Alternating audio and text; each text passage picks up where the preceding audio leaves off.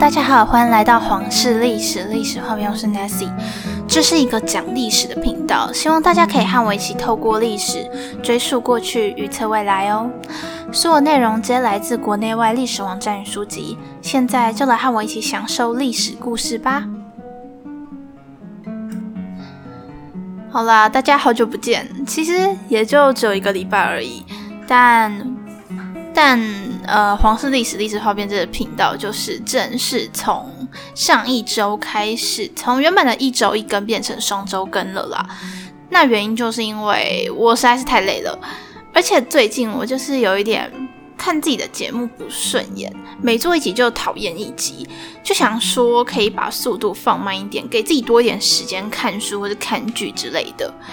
那在上一集的节目当中，我们讲古罗马人吃什么讲到一半嘛，现在就来继续说下去。或说那个时候，因为受到政治影响，大多数的古罗马人都吃的非常的清淡，也都吃的蛮少的。就是提倡节制这样，但后来由于原本的政治体系改变，由共和转变成帝国制，那些共和党人是眼睁睁的看着自己原本的孩子、亲朋好友开始被华丽的饭菜吸引，简直都要尖叫出来大喊：“不要吃啊！那些东西伤身呐！那些酱料这么咸，你吃了不怕洗肾吗？你这个被欲望洗脑的大笨蛋！”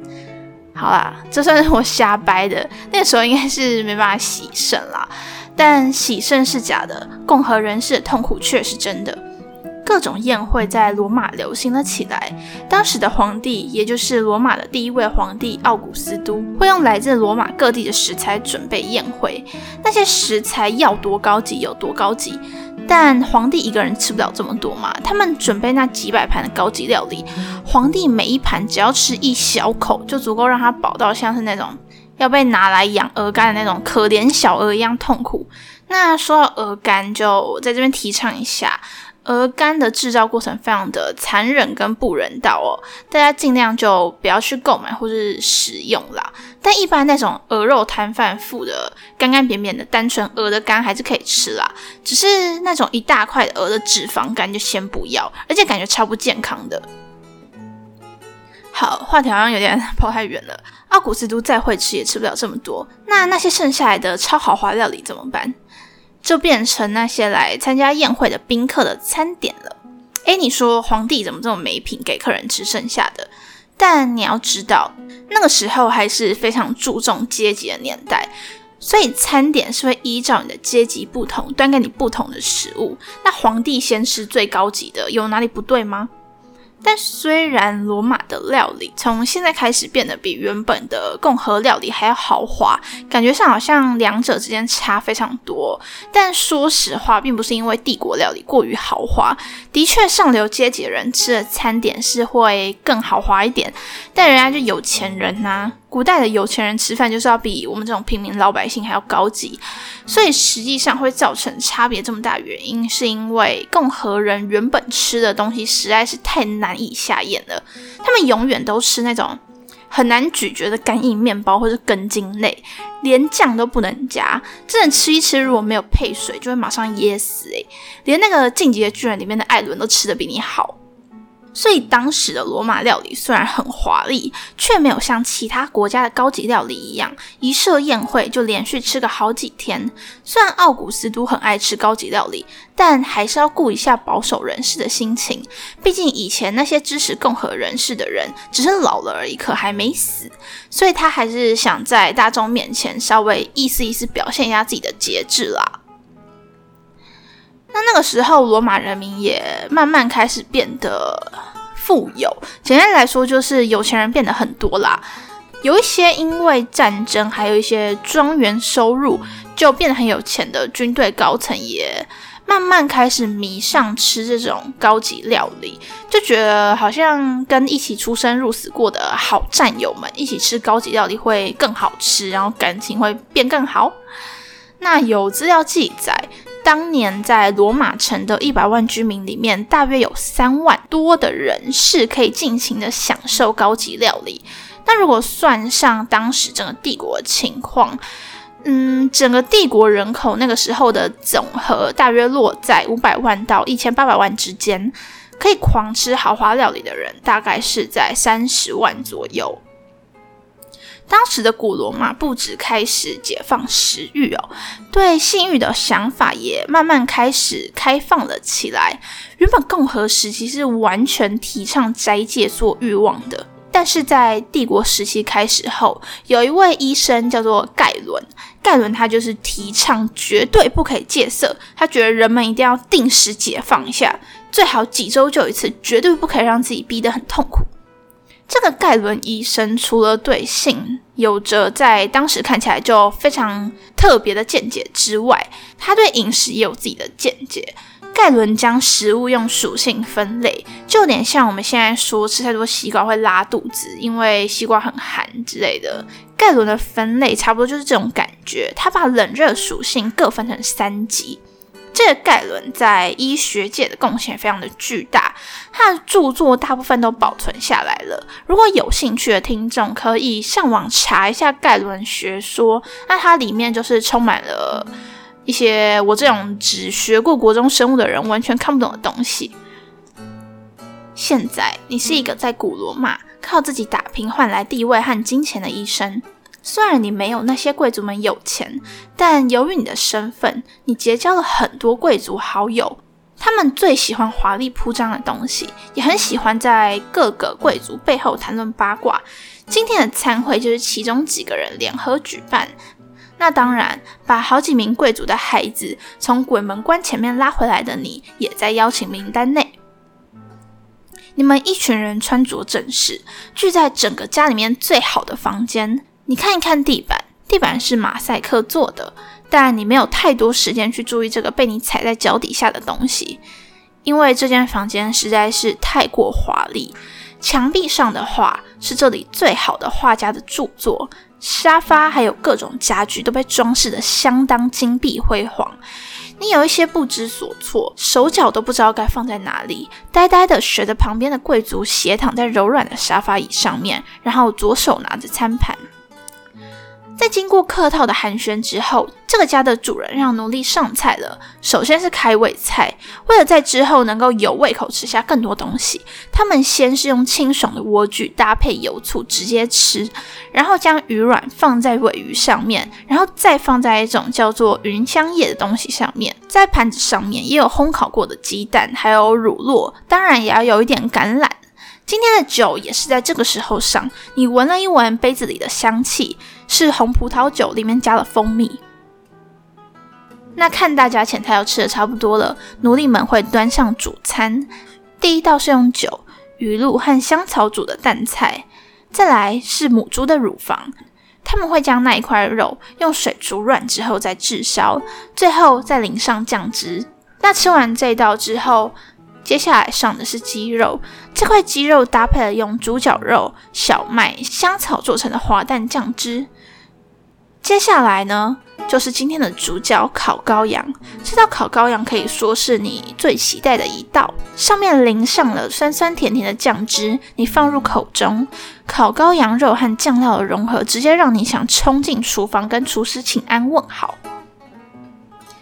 那这个时期的这个时期的酱料是发展越来越厉害，越来越复杂哦，算是这个时候古罗马饮食的重心。当年有一个非常著名的美食家，他出了一本食谱，里面就是收录了一共五百道料理。那其中的四百种就是酱汁的各种运用，然后其中的两百种是该如何制造各种酱料。通常这个时候，酱料就是加入各式各样不同风味的香料，还有鱼酱或是葡萄酒、蜂蜜、橄榄、牛奶之类的东西调和之后拿去熬煮，最后再加上小麦面粉或是相似的东西，让酱汁更加的浓稠滑顺。享用完了主餐，你们都差不多饱到肚子，和家中怀孕的老婆差不多。但怎么能少了甜点呢？甜点可是另一个味啊！奴隶再次端着盘子出现，上面放的是一大堆不同的水果组成的水果盘，有无花果、葡萄、苹果、水梨、李子之类的水果，还有牛奶布丁，以及一个涂满不知道是糖浆还是蜂蜜的一大块炸面团。虽然你饱得不得了。但那一块看起来，如果你吃了一定会得心血管疾病的炸面团，根本就是一个正在诱惑你的丝袜辣妹，你直接狂吃好几块。那据说这个炸面团就是甜甜圈的前身啦，然后看起来好像也蛮像的。接着你将葡萄酒掺一点水，让味道清淡一些。美好的夜晚即将结束在甜食与美酒之间。好啦，以上这些料理，有钱人也不是天天吃啦，听起来就会直接先胖二十公斤。通常这些料理都是在宴会或者是有邀请客人的时候才会享用，就是用来摆排场的啦。平时的时候，他们也是吃那种比较轻便简单的料理。不过这个时期，如果你被邀请参加餐会，基本上就是等于被认可了啦。因为对这个时期的古罗马人来说，吃饭是一件蛮重要的事情，可以维系情感。像那种野蛮人，我才不想跟他吃饭嘞。那今天讲了还蛮多关于富人的料理，下一期继续讲古罗马的平民与奴隶的料理。那剩下来时间就让我们来闲聊一下。就我最近有蛮多想要讲的事情，但就真的蛮无聊的啦。如果不想要听，可以现在转去听其他频道，没有关系。在一开头的时候，我说到我最近在看书跟看剧嘛。那我最近就是刚看完《安眠书店》，大家五年前就在看的剧，我现在才看，对我就是跟不上时代，我就是一个过时的人。这部剧基本上就是在讲一个书店的变态。他跟踪某个客人，然后有点像是诱拐他变成自己的女朋友。那这一部我是剧集跟原版小说都有看，我是还蛮喜欢的，就是我很喜欢那种讽刺的感觉。那如果看过这部剧的人就会知道，男主角是以前演那个《Gossip Girl》的。单的演员，好，我知道一定超多人觉得《Gossip Girl》超瞎，充满了各种尴尬剧情，连演员本人好像都没有太喜欢这部剧。但我真的要说，现在的各种韩国恋爱综艺也是蛮没重点的，好吗？完蛋，我这样讲是不是又要被骂了？只是这些东西就是很舒压，在平时压力大的时候就是会想看啊。那想当年我是真的超级喜欢《Gossip Girl》这一部，感觉就会教坏小孩子世界观的影集。那个年代还很流行《暮光之城》，就是用吸血鬼包装一个其实有点瞎的爱情故事。诶，喜欢《暮光之城》的观众先不要急着骂我，你不能否认那个年代的浪漫爱情剧就是这个调性。然后《暮光之城》爱情故事的确有点无聊。那就像我很喜欢《Gossip Girl》，我还是一样觉得它很没营养啊。但是真的很想要回到十几二十年前那种。潮流转换还很缓慢的年代，现在各种社群软体就真的让流行这种东西几天就会改变一次。一个两周前的新闻就可以变成一个旧新闻，一个议题在一个月之后就没有人讨论，所有的人都变成像果冻一样静不下心。对我就是恨透了那种在上面可以上传光鲜亮丽的生活，但实际上只是一张张虚假照片堆砌出来的社交软体。那些人就是在现实生活中找不到归属感和成就感，才会把这些在网络上面营造出来假人设当成是人生当中最重要的东西。这些人真的是哦，我只能说超级可笑。对我就是讲话很偏激，我不在乎我自己得罪到谁，他们就是有够愚蠢。那个马二脱口秀主持人就说过，社群媒体就是一群穿着破烂 T 恤的烟农，正在向儿童贩售一种会上瘾的东西。来，不要跟我说社群媒体上面有很多资讯是很实用的。对，的确是有很实用的资讯，但现在重点已经不是它实不实用了，而是去创造更新这些软体的人，现在就是在利用各种科技心理学，想创造出一个让你每两分钟就要拿手机出来看的软体。那这些我就不细说了，我只是想要表达一下我对这些社群媒体的痛恨。